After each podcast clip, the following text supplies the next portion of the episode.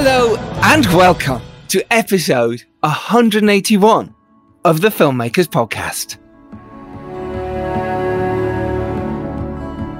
This is a podcast where we talk filmmaking from indie film to studio films and everything in between.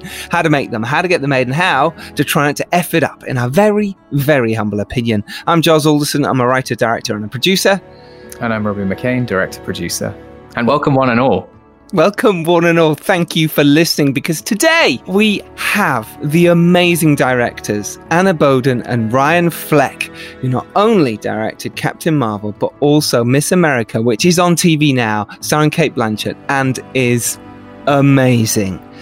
Oh, yes. It's so good. Uh, you lot are going to love this episode. Why would you not? They went from indie film, from literally making a short of their feature, and all the way up to directing a Marvel movie. Unbelievable. Robbie, what did you take away from this? It's kind of amazing, isn't it? I mean, if you've seen Half Nelson, which is obviously like one of the first big films that Ryan Gosling got noticed for as an actor, obviously it had all this acclaim from Sundance. And if you look at that and then think the same people could then be directing a Marvel film in 10, 15 years' time, then you'd never think that. But they're both great films from both completely different parts of the filmmaking spectrum. Totally agree. And what's amazing is they're wonderful people as well. Humble, honest, mm. delightful to talk to. They actually went longer than they should have. We had a right mess up at the beginning with Squadcast and tried to do Skype for a little bit and then came back to Squadcast. It was a bit of a nightmare, but they were so generous with their time that they even moved a meeting back so that they could carry on talking for you guys to listen to or for you. I'm in your head right now you to listen to and get this. And they also directed, as well as Half Nelson, they directed Sugar. It's kind of a funny story. Mississippi Grind. Honestly, it's just, just amazing obviously we talk a lot on the podcast about um, directing solo versus directing as a team. You've asked that question to, to different directors before what we've had on as joint. And we really got into that with with ryan and anna because obviously they started out with just more as like a writing team and ryan was taking sort of uh, official credit for the direction but then gradually they've become like more of a directing pair as it's become more sort of acceptable um, in you know the hollywood system. So that was really interesting to get into. And we also talked about about you know their how their approach has changed from you know directing on film uh, and having to not rely on like a monitor and completely trust your DOP to directing in like a digital age with previs with Captain Marvel, where basically the film is made in previs before you even shoot any footage, which was really really interesting. So yeah, some really great stuff for you guys to get into this week fascinating journey. They talk about how they met on a short film and how they made short docs together when they first started, uh, including Have You Seen This Man and Young Rebels. And then they made a short film, Gowanus, Brooklyn, uh, and it was a sample for their script, Half Nelson. They go into so much detail about that, how they did it, and then how they got Half Nelson, their debut movie, which garnered an Oscar nomination for Ryan Gosling, no less for their first feature. So, all that to look forward to. Of course, on the 5th of October, we have The Dare coming out, which is Giles's movie. Oh my gosh! Oh, and that's coming out oh, here in the UK. That. It's already been oh. out in America, of course, for all the all those across the pond listening. But you know, for those of us here in the UK, it's going to be a special day. Thank you, Robbie. I appreciate that. Yes, uh, October the 5th is, is going to be an amazing day. It's been four years and I can't wait. Mm. Just can't wait to finally get out here in the UK. Um, but let's talk about more important things like our Patreon, Robbie. We have set up the Patreon now for the Filmmakers Podcast. Thank you so much. Those who've joined us, we'll give shout outs to you all very soon. But uh, for now, we want to talk about what we've got on there. And we have got Mark Strong, the full uncensored, uncut episode of myself and Dan Richardson, and obviously the wonderful actor Mark Strong, who's now producing Temple. He's actually filming today. I saw him this morning, and oh, wow. he was going straight to set. Um, how cool is that? I just love that. Yeah, yeah. So he's filming at the moment. He said, obviously, protocols in place, but he's actually filming right now, uh, and I love that. So yeah, you can listen to that. You can listen to Piers Tempest talk about TV, how mm-hmm. to pitch for TV. And what else have we got, Robbie? Well, there's a chat with you and writer of The Dare and Arthur and Merlin, Johnny Grant um, talking about screenwriting. And then this week, we've got a special episode with you and me, Giles, where we talk about criticism in the industry. And you know, you want to tune in for that. If you're going to be a filmmaker, you've got to accept that this road is hard. You've got to accept that people just won't like you or your film. And as soon as you accept that, it's suddenly a much relief. Uh, keyboard warriors can write anything, so we go into that and we go in depth about uh, dealing with criticism. So definitely tune in for that. Shout outs this week for some amazing people. Thank you all so much. Andrew Chapman, Mark Stay, uh, Scott Rose, Jesse Quinones, Matthew J. Lawrence, who gave us a, an amazing rating for this podcast on iTunes. Thank you. And also really enjoyed Arthur and Merlin and gave that an amazing review on iTunes as well. You legend. Uh, if anyone else wants to do the same, please do. Arthur and Merlin is available now. Um, Andy Fosbury, thanks, buddy. And House Harker, uh, they followed me on Twitter. They said they love the podcast. They have their amazing movie called I Had a Bloody Good Time at House Harker, which is free to watch on Tubi now. Uh, shout outs to you at House Harker. Great on, title. Uh, Twitter. Oh, amazing, amazing. And then we've got two uh, crowdfunders to shout out about. First up is Dan Carser. He has got his GoFundMe page for his movie Trigger. Uh, I just donated. They're literally now 170 pounds away from completing um, their crowdfunder. It is on GoFundMe. It's called Trigger. It is cool as hell. Dan Carter, Zara Edwards, and Daniel Dresner are starring. And it's a short film about a soldier called Fletcher who returns home to the UK with PTSD while serving in Afghanistan. Uh, you do want to check that out and just support indie filmmakers. Dan's a brilliant guy. He's always turning up at events. He's a great actor as well. So follow him and support. And also to Rachel Madison, who emailed me about her and Chris Foster's making of this amazing movie. Now, they're making this movie and they're also going to stream it live as they're making the movie. Uh, Creative 7 Media. And their film is called Burger Bait, which showcases new ways of looking at both traditional filmmaking and forward thinking mediums uh, like live streaming. So, Burger Bait is basically more than just a film, it's a live streaming event that takes place over the course of making a feature film. And that will be completely free to watch at the end of 2020. Um, this is basically their own unique distributor method. You basically pay for it now, and then you can watch them making the film. I think it is brilliant. It's an absolutely fantastic forward way of thinking to be a filmmaker.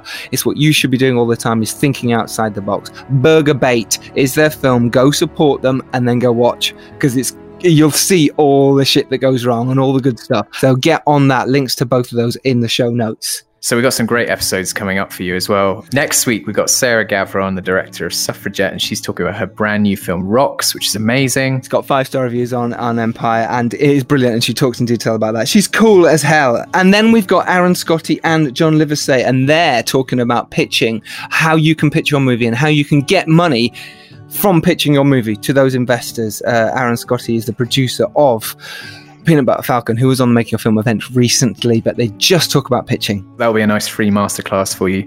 And then after that, we've got Felina Hopkins talking about her indie film, Just One More Kiss. And that's romantic drama. So, not something we normally talk about on the podcast, but it's going to be a really interesting change of pace to talking about a film of a different genre we don't normally get to see. And she's hilarious. So, that's a, that's a big bonus as well. We've recorded those ones, but we haven't recorded these yet. But these are guests who are coming up if all goes to plan. Craig Roberts, the amazing actor, director. And then we've got Shaked Berenson, who is a sales and distribution expert. I mean, that's what he does, it's his job. The Dare is with him, and he's amazing. So he's going to talk all about that. And as a special treat for you, we have exec producer and producer Mike Medavoy. Mike, if you don't know Mike, was the head of Orion Pictures and he made movies recently, including Black Swan, Shutter Island, and Robbie's favorite film, Zodiac. It's not my favorite film, but one of my favorites. Definitely my top, probably my top Fincher film, apart from one of my top 150. Yeah. Yeah. it's in there. anyway, all those to come for you amazing people. So, Robbie, what should we do now? Well, we're going to stop talking now and uh, we'll let you guys listen wow. to the wonderful interview that Giles had with Anna Boden and Ryan Fleck. Enjoy.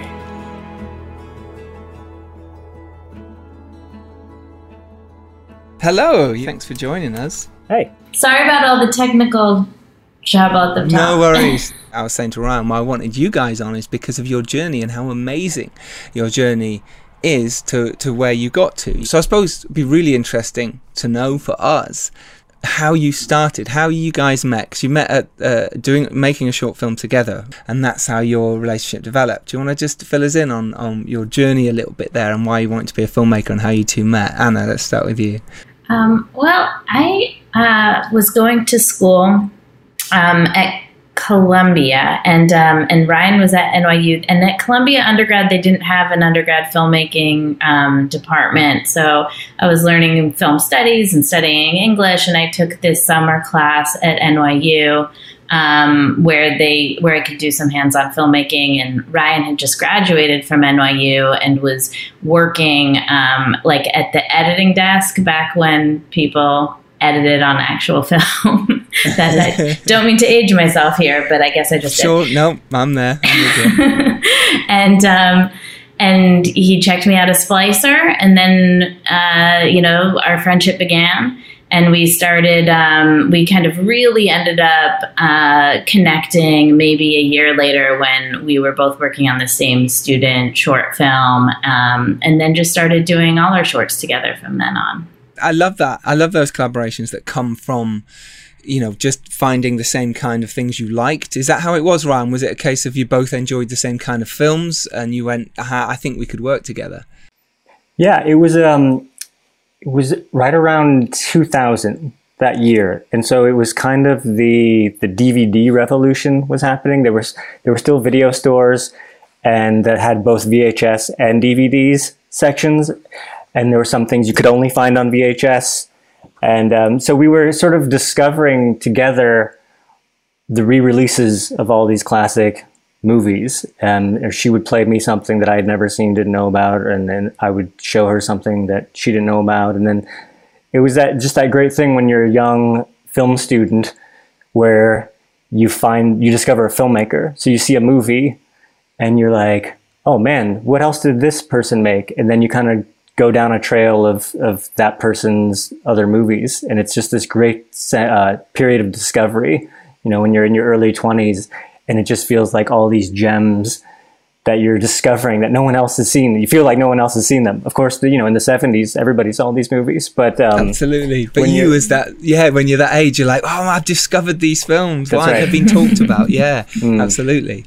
Yeah, there was this great video store near where I went to school that um, had everything categorized by director. And so you just like go in there and you start leafing through and making your way through different directors. And um, and then eh, apparently you had to be like the most knowledgeable human being ever to work at that store. Like i never could have i was always like the people who work at this video store are like the smartest coolest people in the world.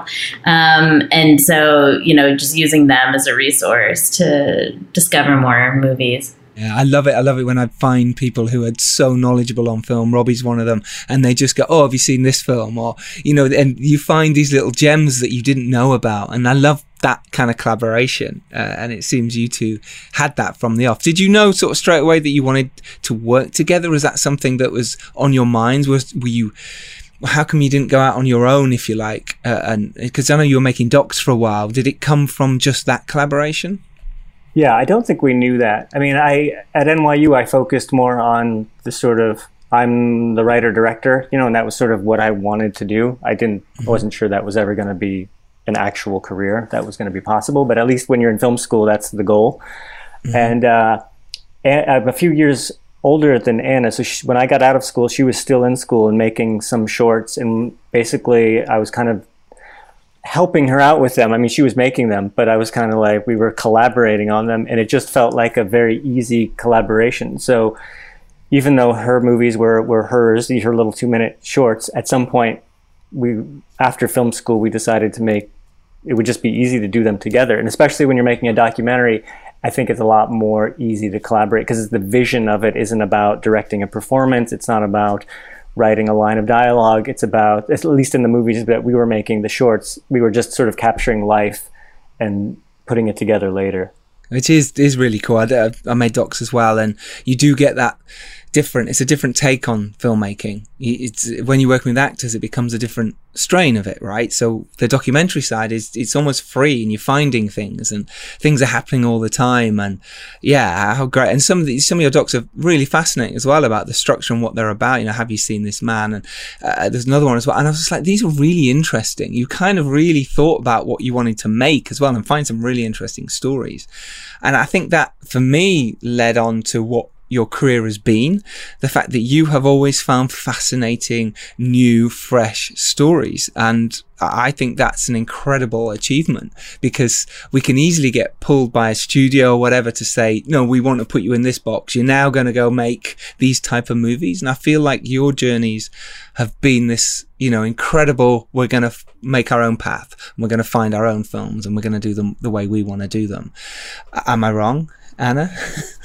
oh, thank you. No, it's it's nice that you say that. I do think that um, you know, I think especially working as a team, the only requirement is that we're both like super excited about doing it and we don't have an idea that necessarily we're, you know, we are only obsessed with one kind of story or another, one kind of style or another. We just really um, love movies and like you know we we change and our interests change over time. And then we need to find that convergence of where we're both at that a story kind of grabs us both and we both feel the need to like be able to dedicate like a couple of years of our lives to it which that's kind of the mm-hmm. threshold is could we spend two years of our lives doing this?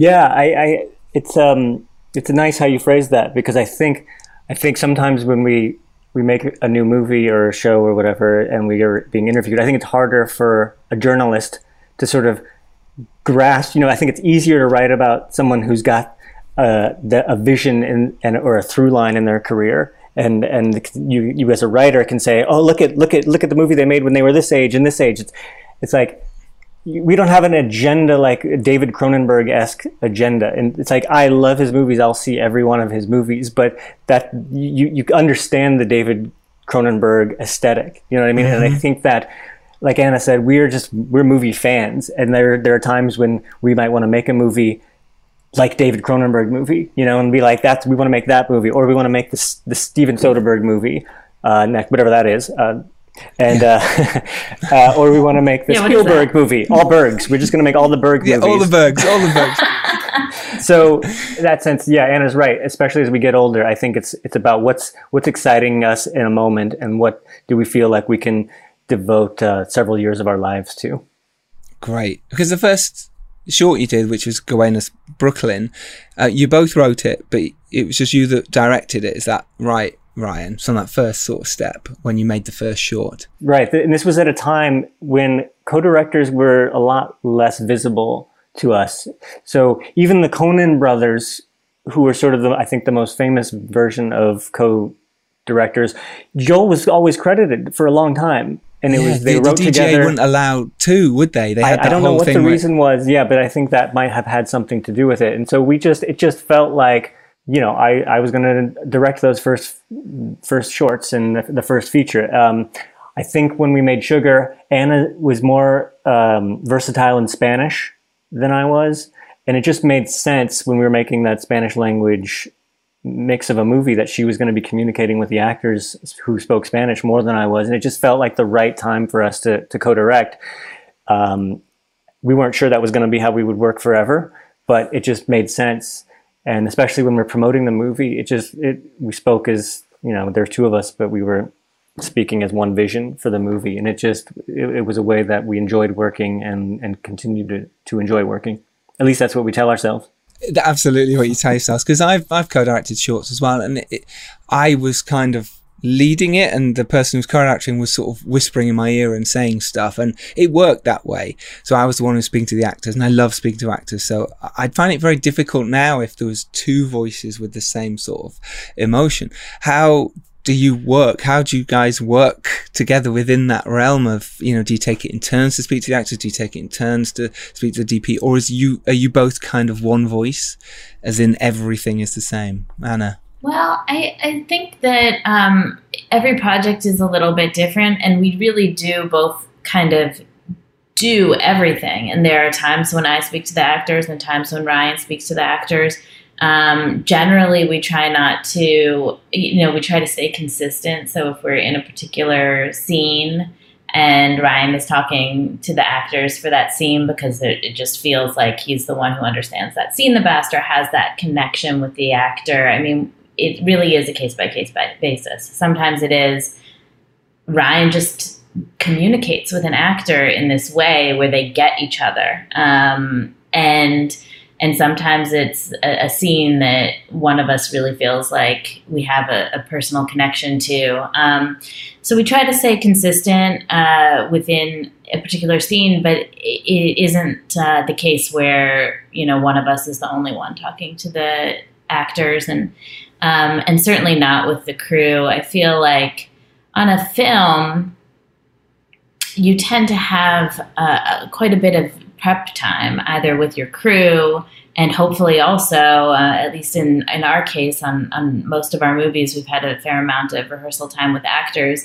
And it's there that you really kind of get on the same page, make sure that you're all making the same movie, and and where they get to kind of feel out what it's like to work with the two of us, and we all are kind of um, you know, discovering how we best communicate with each other. And that time is so essential, and possibly more so because we are two people, and that's a little bit unusual for a lot of actors and, and crew members.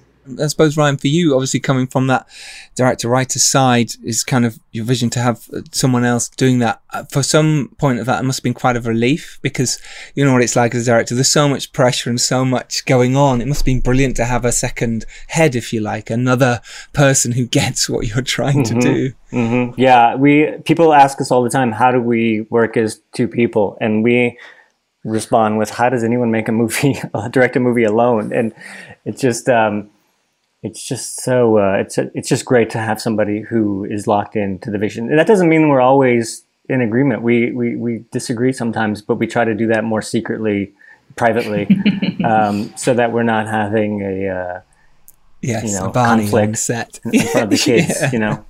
yeah, it's so important that the you know you're the leaders of the ship. You can't be having that you know, feud or bitter argument or whatever on set. You can't do it. Uh, was that something you set out? Did you know from the very beginning that we can't do that? Was it kind of you just like let's anything that you were like I, I want to you know? Was it all just let's just have a little moment and had you set the rules for how it's going to work? It seemed intuitive to to to not want to fight publicly, like no matter no matter what the situation is. You know, like you, you want to keep that kind of quiet. But yeah, I mean, I think. Um, I don't think it was like we actually we blew up at each other publicly and said, "Oh, we can't do that again." I don't think that ever that ever happened. And I think to be perfectly honest, it came pretty naturally because um, when you're two people in a room writing or uh, editing, eh, yeah, there are disagreements that come up, and you might sometimes lose your cool. But when it's the two of you making something with a group of you know 40 people on a small film many more than that on a bigger film. It really does feel like the two of us are in this together trying to you know steer it and protect it and um, you know make sure it's all going right. And it, it's like you're in it together. And there's um, there's much less uh, opportunity really for us to ever feel like at odds with each other. And when we have different ideas about how things should go on set um, you know we have like a very um, very quick and respectful way of doing it of addressing that. And um, and sometimes it means that we do something two ways. Yeah yeah, how fascinating. I think I think I'd love that. I think I'd love the second head. I'm very frightened of it, but I think I'd like the second head.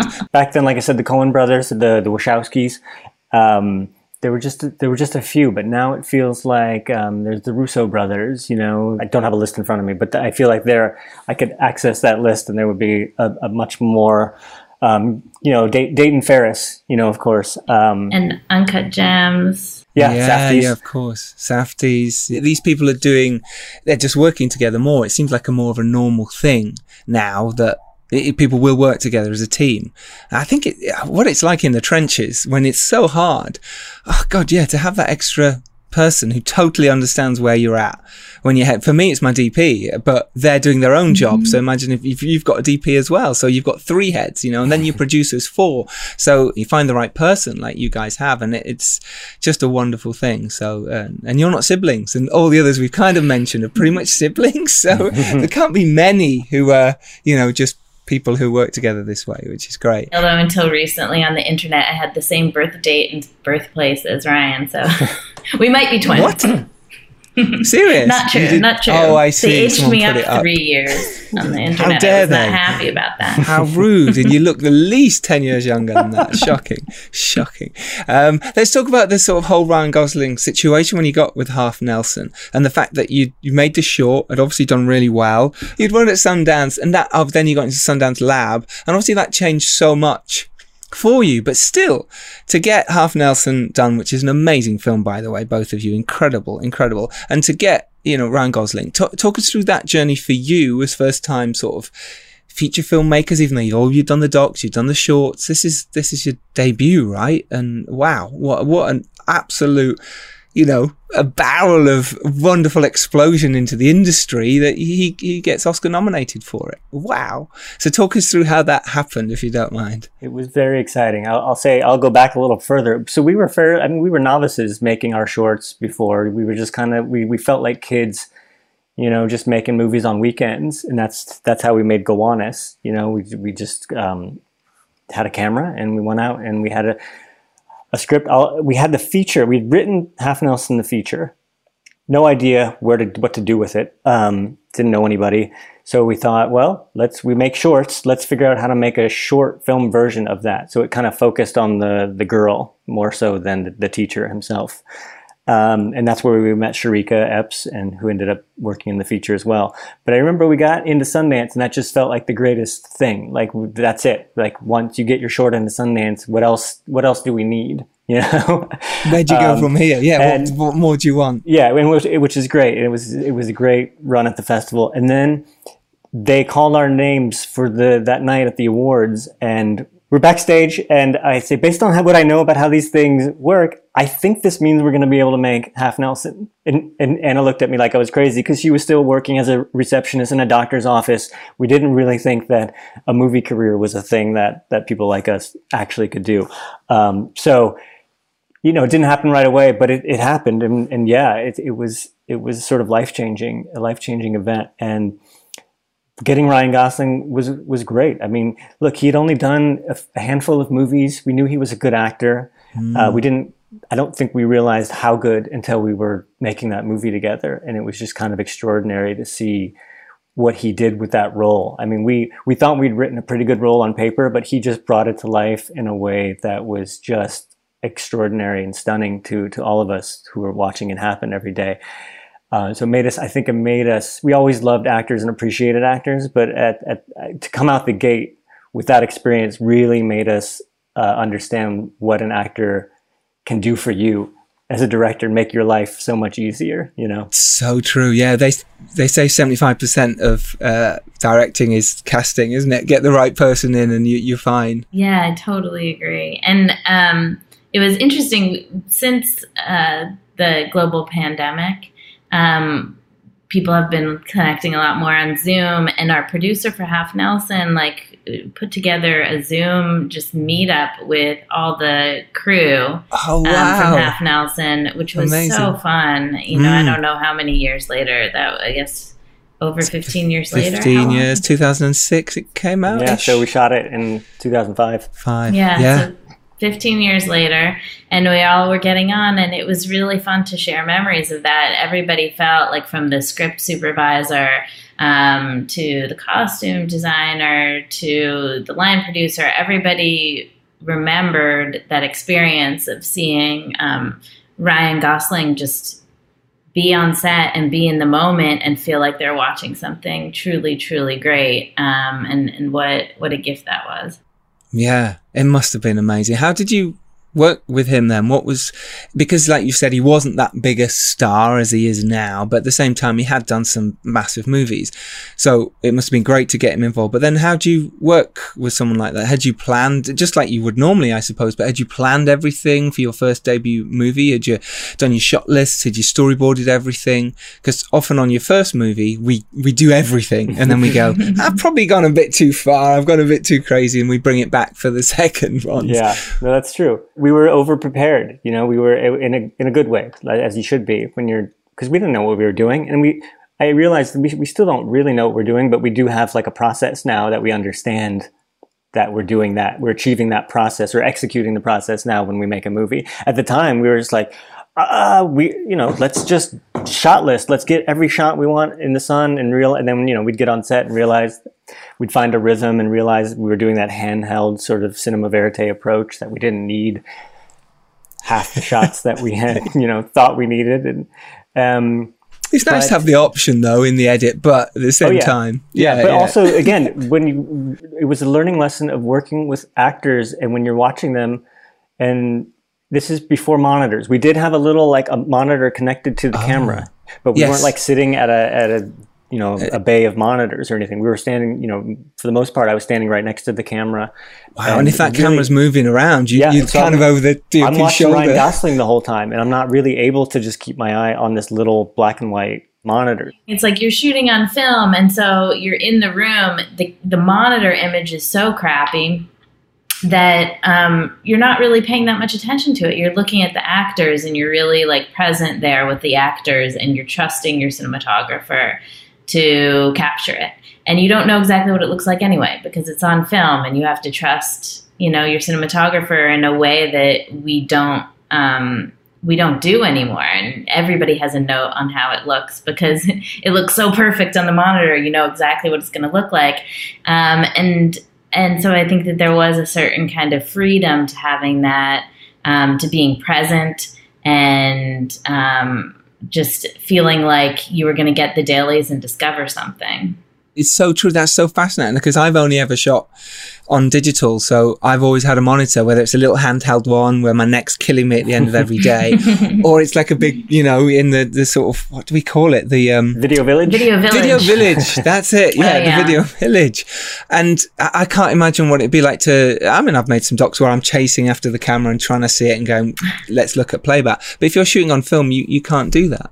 Uh, so yeah, go on, Ryan, you were in the middle of that. So basically you were talking about trying to chase the monitor around and how that felt and uh, just watching Ryan most of the time, uh, Ryan Gosling and his performance. Yeah, well, in his chemistry with Shareeka, watching watching mm. their relationship grow together, because it's a movie about friendship, and it, at, at the core of it is their relationship, and so one of the other things we did to prepare for that movie is is just hang out before shooting. So to get them comfortable with each other, to build a trust between the two of them, we would do things like go bowling or go to a museum and do things that we could do. We went to like the science center that has a lot of activities that you can fun things you can do together. So it's just really about building camaraderie between us and the actors. And um, i think that's something that we've continued to do in, in all of our movies. More than traditional rehearsals where you move here and say the line here. We, we never do that kind of thing but we mostly hang out and just try to build a relationship if people are supposed to have a relationship on camera then it's hard to come in, say nice to meet you at seven in the morning, and then start acting like they've known each other for for years. So sure we can't know we can't build years of a relationship, but I think just hanging out a few times helps build a rapport. I think that's great advice. Um, is there any other advice now looking back from that first movie that you wish you'd maybe done differently or something you can give to first time filmmakers or second time filmmakers now who are going, ah, is there anything now looking back go, oh, maybe if I'd done this, or maybe if I hadn't been so panicked, or it, will all turn out all right type thing? is there anything you've got? I think um, it's something that I learned from the first movie, I think we both did, um, that has stuck with us is, um, you know, your first movie, you're, it often takes a long time to make it. So you've been living with your script you've been living with your idea of what it is and what these characters are, are for um, often many years. And then when you actually start hiring people, casting actors, um, they start bringing their own ideas to it. and I think that the instinct can be to like protect your idea. and like, uh, but it's got to be the way that I thought it was, um, and and really like the beauty of being able to open it up and collaborate and have everybody take a piece of it and make it richer. Um, that that was just such a big learning curve and and such a wonderful thing to feel is like when you give it over to somebody else, what they can add to it is so much greater. Um, and and that's from you know actors to production design to costume to everything. Yeah, no, that's that's excellent. And um, I'm to go super specific for the movie Half Nelson. There's a, there's a shot in it that is like a what were we thinking kind of shot. There's the, there's the scene where the girls are middle school girls are hanging out on the at school on a set of stoops, and uh, uh, and Shareeka is preoccupied, the character of Dre, and she's she's looking off and she's she's supposed to be noticing Frank, who's the, her drug dealer friend. She's he's in his car across a playground, and when we shot it, we were on the longest lens we had in our camera package. It just looks like she's. We cut to her POV, and it looks like she's just looking at kids playing in the playground. But real tiny in the frame, Frank is over in his car over there, and that's the point of the shot. And so, in the future, we'd either have to put his car in a different place closer or put the camera closer. The point was that she's seeing him and thinking about him. Nobody who's watching it is able to comprehend that. And it always, every time I saw the movie, like at a festival or something, I was like, what, why did we have that shot in there? Like, just, just take it out. Like, what is, what's it doing there? So I think the advice would be to, to be clear when you, when you have a, there's a point to a shot and it's either just watching the actor act or if you, there's a point to the shot, make sure you achieve that point. That's great. I like that a lot. It's so true. Uh, and speaking of uh, how long you work on something. My movie, my debut movie, just four years, is coming out in October. I've since had three movies come out in between, but my debut That's movie amazing. is coming out in October in the UK. Isn't that crazy how you can live with something? it was two years before that I was developing it, and uh, you know that's quite short. That's six years. Of this movie in my mind in this in this room here coming up with an idea. So yeah, you Amazing. you have to live with these things. And well, congrats on that. That's exciting to have. Thank you, thank happen. you. Yeah. It is. It's just to let everyone else know out there how it, it, does take a long time and things do change. And, and uh, uh, my advice was not to worry too much, you know. Um, I used to all those shots. I was so panicky about them. I put so much pressure on myself in that first film. And now looking back, you go, "Oh, I, I, probably didn't need to. It was all right." You know, you learn to still care and still do it, but it's that. Just I probably put a bit too much pressure on myself. Yeah, I know we can we can we can relate to that as well. And going back to the collaboration thing that Anna was talking about with actors again, just you, we, there were times when I had a shot in my mind where the actor needed to sit on this part of the bed so that the camera could sort of drift around his head and then land in a close up. And I, in my head, it was going to be genius and perfect. And on, on that set, in that motel room, Ryan Gosling says, well, I want to sit, I want to sit over here in the bathroom and hide behind the door. I don't want to go out to the bed. And then I had to like resist that urge to be like, I have a genius shot. You're going to go on that bed and you're going to do what I say, damn it. Because, because look, you're collaborating with an actor who has their own brilliance and they have their own process. And, and, it, and it's, he was right. You know, he didn't want to come out there because Shareeka was coming, Dre was coming into the room he didn't feel comfortable approaching her or being near her. And, and it's, it, I get chills and when I see that scene now, or when I haven't seen the movie in a long time, but that scene is great. He's, he's sort of crouched in the bathroom, hiding behind the door. And it's just, it's beautiful. And I didn't need the, some fancy directorial shot screwing up the emotion. Isn't that fascinating? and it's so true. We can get so bogged down in how we exactly think it should look, and we planned it to its to its inch of its life. the camera's going to move around. It's going to be gorgeous. You get in the room, the actors don't want to do that, and quite rightly sometimes. So yeah, be open, be free to keep thinking. You shouldn't always be. Yeah, it's great to be prepared, but then throw it away mm-hmm. when you turn up in the room, That's right? right? Yeah. So coming to the end of sort of Half Nelson and the fact that it, it, did so well, in my opinion, I watched it and thought this is a fantastic film. I had no idea the team behind it at the time, and I was I was back acting back then, and I wasn't. I just really enjoyed the performances and I enjoyed the the relationship. But wow, what a film! What happened after it for you guys? What was what was the next? Did did you have already other stuff ready? You know, did the doors open? Was managers thrown at you? Anna, what was what was your you know, take from that? Oscars, you know, talk us through that whole, oh my gosh, change of life type movie. Well, you know, we we came out of um, of Sundance premiering Half Nelson already with another with our next project that we really wanted to do, and um, and I think that there was a little bit of a blessing in that because we didn't we couldn't overthink it too much, and you know, of course. The movie then didn't come out for another six or seven months. And then after it came out, it was another bunch of months before we had any idea that that Ryan would be nominated for an Oscar. So it gave us a lot of time to not get in our own heads about it, about like Good. what's got to be our follow up film. We just knew what we wanted to do, and we um, and we pursued that. And I do think you know um, we kind of. I'm really glad that we ended up making Sugar, which was our second film that had no known actors in it. It was mostly in Spanish, um, and it was just this kind of, you know, very indie vibe art film about a baseball player who grew up in the Dominican Republic and then ends up traveling to uh, Iowa to play in the minor leagues here and hopefully with hopes of becoming a major league baseball player. Um, and I'm so glad we made it when we did because I, I kept feeling y- the years following that that we'd never be able to get this movie financed at any other time. But it was it was in, when HBO was still making theatrical films, part of um, the same wing of the company that had made Maria Full of Grace and uh, a handful of other small films.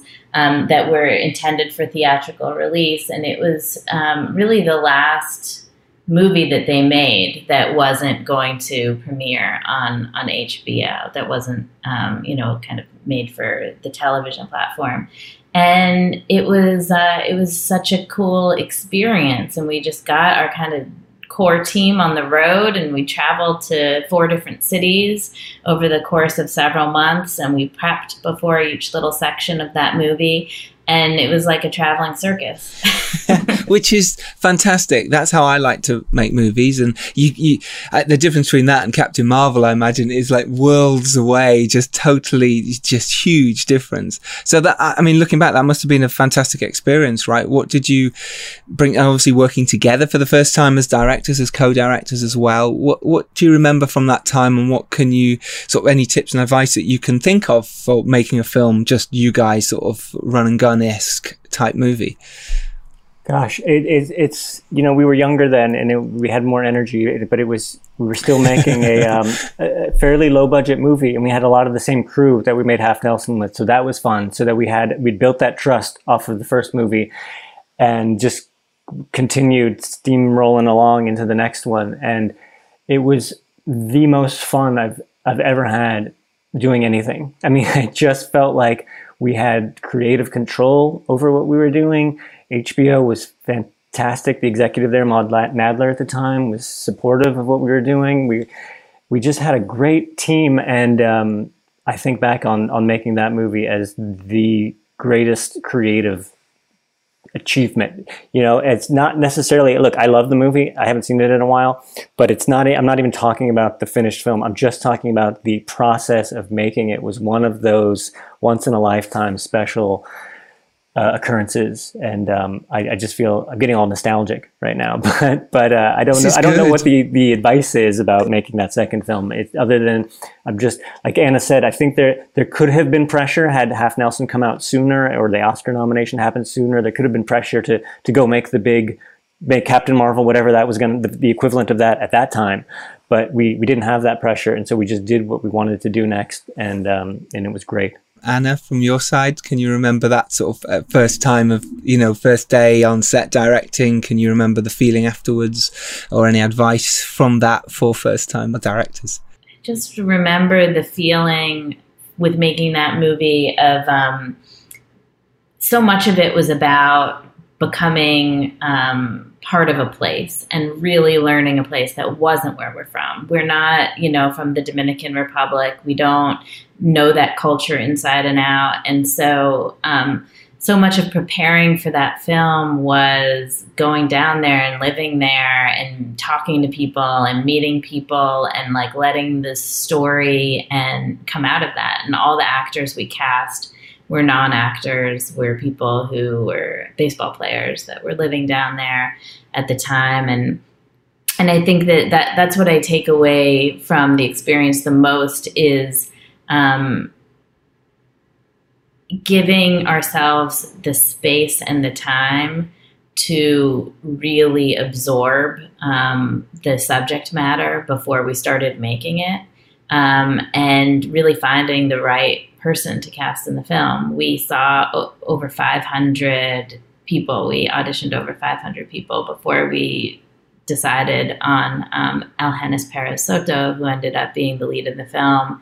And um, and every single one of those auditions informed what the movie ended up becoming because it was 500 young people who we could talk to and learn from. Um, and and that was uh, yeah, that was the the special thing I remember about that. I think for me, movies have when you're on set and you come away from it because when you're on there's so much going on and it can be amazing but it can also be you know it can be really hard and tough. And when you come away and then you look back and you go oh god that that was really special. Those people are amazing. I miss it so much when you're not there you know? You get that absolute burning passion. Just to have that one more day back on set wouldn't it be just amazing? Just for everyone back again. Wouldn't it be just amazing if we could do that? Which is so nice that you had that zoom meeting a zoom you know chat with whole Half Nelson team. What, what, um, that must have been so great. Really cool. And then from that moment on, you guys decided to carry on working together as a as a team, as a double act, if you like, as a um, as we call Ant and Dec in this country, or Cannon and Ball. Um, and yeah, it, it, you sort of was that the plan then? After sort of Sugar, you just went this this is working, like you said at the beginning. Let's carry on, and you made a kind of funny story, and the Mississippi Grind together. Was that that was that always the sort of that was just kind of what you're going to do next. Yeah, I think because Sugar was a good, such a good experience. I don't think we went into that knowing we would continue to, to co-direct together, but because it was a good experience, I think that it became um, obvious that that's what we would do moving forward. Um, yeah, it's kind of a funny story. It was actually a studio movie that we were hired to write before we made Sugar. So we, we wrote that. That was sort of our first decent paying studio job, which was congratulations, which was Get very in. exciting at the time. And so uh, after Sugar, then we we continued on with that and and made that movie, which was also fun, which was a very different, but also a very good good experience for us. Yeah, studio movie changes things, right? It's focus features. Zach Galifianakis is your star, and you know, and you you're now working in a that kind of you know fun world. Um, what do you take away from doing a dark comedy, especially after making two very different movies, if you like? Um, you know, the interesting thing about that um, movie, and I, I really have like a soft place in my heart for it, was that it was a young adult novel and we knew that we were making a movie that was meant to be for young adults like we always you know talked about um, you know the breakfast club or when we mm. were making it like what what were the movies that we wanted to see when we were in um, junior high or high school or whatever and and and trying to um, kind of create something like that um, but I, I, I feel like I'm not 100% sure that Focus Features knew they were making a young adult. right. Or maybe they did at one point, but it's like it didn't. Um, I I do feel like there was a little bit of a disconnect between what it was and how what people were expecting from it until eventually, like it found its audience. Um, you know, on download video and, and things like that. Um, and and so I feel like that that was the thing that I learned from making that movie was just making sure that you know what kind of movie you're making and for who and making sure that everybody you're working with is kind of working towards the same goal of getting it to that audience that makes sense what what could you have done differently you know do you think I mean, do you guys do sort of pitch decks? Do you do rip reels? Is that the kind of stuff that you do in internally anyway, or could that have been something you'd done here? Um, you know, we didn't really do that at the time. We had a lot of like, you know, we would collect reference images and things like that, and um, and I'm sure that we talked about it. What ended up happening with that movie is that we did a test screening for it. Uh, it was the first movie we'd done a test screening for, and it kind of like scored very high in all four quadrants, so they call it. Wow. Yeah, congrats.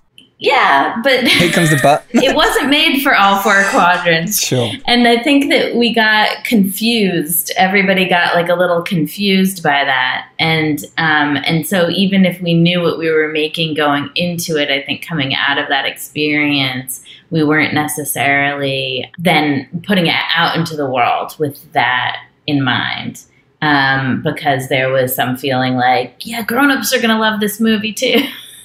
Which yes, uh, maybe some grown-ups do love the movie, but like we had really wanted to reach young people. That that's what the book was, and that's what our our goal was. I don't know. Um, but I I guess that was just the first time kind of working with the studio and trying to think about marketing and thinking about all that stuff, which is part of filmmaking. Um, it's just a part that we'd never had to really deal with before or think about before. Um, and and filmmakers who kind of embrace that as part of filmmaking, I really respect them because I feel like I don't and I'm not that good at that part of things. Right. Because this is something I tell my listeners all the time is think about who your audience is. It's from the very beginning. I say, look, if you're going to go make a movie now, if it's a horror, what genre of horror is it? If it's a, a thriller, what genre of thriller, thriller is it? What is it in there? And it's really interesting that you, you were going, well, we're just going to go make films this way. And I, I find that uh, wonderful and fascinating and freeing. You know, I, am I'm, I'm not right. I'm just a voice. Um, and that's really, I, I like that. I like that. They were just like, well, yeah, we, we found out. And in the end, it wasn't supposed to be all four quadrants. And that's great. And, and then, yeah, really interesting. And then Mississippi Grind, the same as well. And again, what a great cast. And you, you came back with the same producer, Lynette, there as well, uh, Howell Taylor, who you worked on with Half Nelson. Was that something that after the sort of studio pitch, you were like, let's come back and bring the team back together slightly a little bit? I don't know, it was A24, but still. yeah, well, we sold it at Sundance, so there was no distribution in place. We basically, we yeah, we had um, Lynette and Jamie Patricof, who we made, we made uh, Half Nelson and Sugar with. Mm. He produced it with us, and um, yeah, that was another fun one. That was like reminiscent of Sugar in the sense that we were just, it was kind of a, a road trip with with good actors and good crew and just a, a good time, you know, and um, we you know we, we we got to work with Ryan Reynolds and, and Ben Mendelsohn together, and, and, both of them were just wonderful in their own unique, wild, strange ways, and um, the chemistry between them again one of those things that just you see it right away when they when they got together for our our poker rehearsals, and um, it was just fun. I don't know. I mean, I think Anna we were on a real Altman kick at the time, and I think Anna saw it as she called me up and says, "Hey." Let's do like a California split style road picture. And I, and I said, yeah, yeah, okay, great. It'll it'll be on the Mississippi, and we'll call it Mississippi Grind. And I feel like that's, and then there there we go. And then we started writing. So there's that scene in the movie where you yeah, come up, where you come up with the title and like two back and forths, and then uh, that's the scene. I was going to say it didn't really making that movie certainly wasn't like a reaction to it's kind of a funny story. I think that actually before um, we thought of Ben Mendelsohn for that role, we thought Zach Galifianakis. so oh, it wow. started off as a very different kind of vibe. We had such a great time working with him, and and we were like. It came as a reaction to trying to make a movie for years that was a very kind of expensive indie film that had tons of characters that took place in New York and was like kind of an epic independent film that needed multiple kind of uh, namey actors and we'd like cast two people and then while we were looking for the third somebody would get Hunger Games or whatever it was and and it kept kind of coming together yeah. and falling yep. apart and it was and we were like screw this what we want to do is do something really simple with two people and just have it be a road mm-hmm. trip and, and not have it be such a big project. So it was really a reaction to like not making something that we'd been trying to make for many years that was a much more kind of complicated production wise. Had that happened a few times? Because I know with me it has. Um, you start off on a road trying to make a movie, and you get some people attached, and then it kind of falls down, and the whole project sort of dies. Had that happened quite a few times since Half Nelson with you guys, or was this the first time with that? Many times with the same movie. The same movie. We would revitalize it. Yeah, it would come back together, and then we'd attach an actor, and then yeah, it was it was frustrating. It's very frustrating. Yeah, it happens to everyone though. Yeah. It does, and you put so much of your heart and soul into it, and you because to go mentally as a director there, you've got to really invest everything. It's because any day they could go right. Yeah, we've now got Ryan Reynolds and Ryan Gosling are going off to shoot, and you'd be like, "Oh, right." So you have to be prepared. But then when you do that, and then it keep you keep getting kicked in the balls, it's really annoying. It's really frustrating. But that's part of our world, and it's interesting. It happens to everyone, right? I mean, it just does. I, I still find that fascinating. It happens to, to people like yourselves and bigger people, and and you know, huge named actors. They all their projects just fall down. You're like, "Oh my god."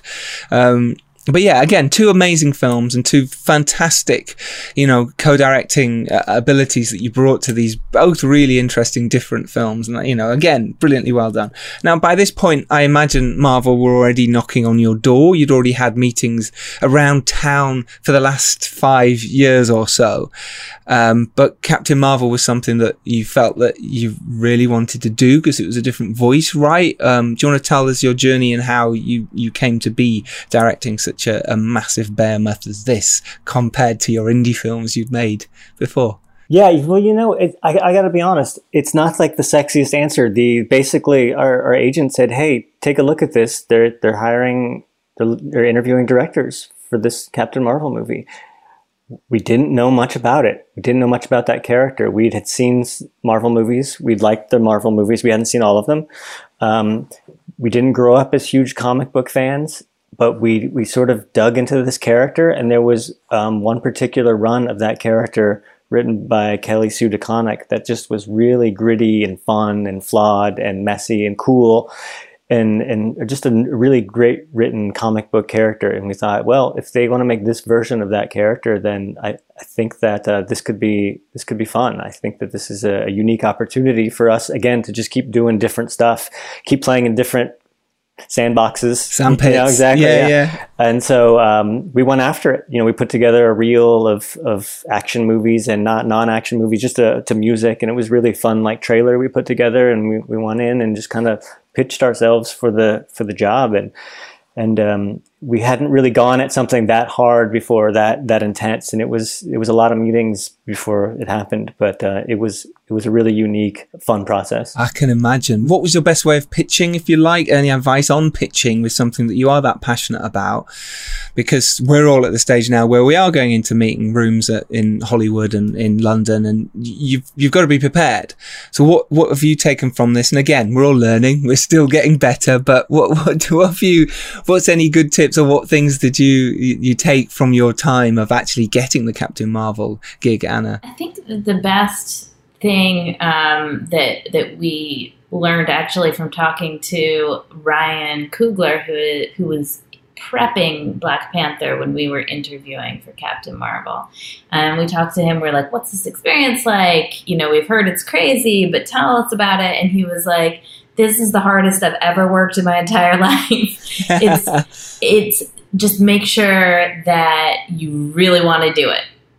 If uh, if you're going to do this, just make sure you really want to do it because you commit so much of yourself, even more than you do in a normal film. And um, and so we kind of talked about it afterwards. We're like, all right, so let's go in there and pitch not what we think they want to hear, but exactly what we want to do. Because we don't want to end up with this job if it's not the movie we want to make. You know, we, we need to just be really honest with ourselves. Like, what could we spend the next two years of our life not seeing our families and, you know, doing and feel okay about it in the end? And, um, and so we kind of just focused on really figuring out like what, what we got most excited about and trying to articulate it to them. And, and articulate our enthusiasm about that version of, of the story. And I, I think that was, you know, you don't want to.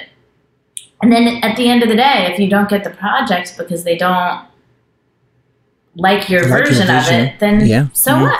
You know, then you you didn't have vi- visions that matched up, and, and that's okay. Um, and so you do the next one.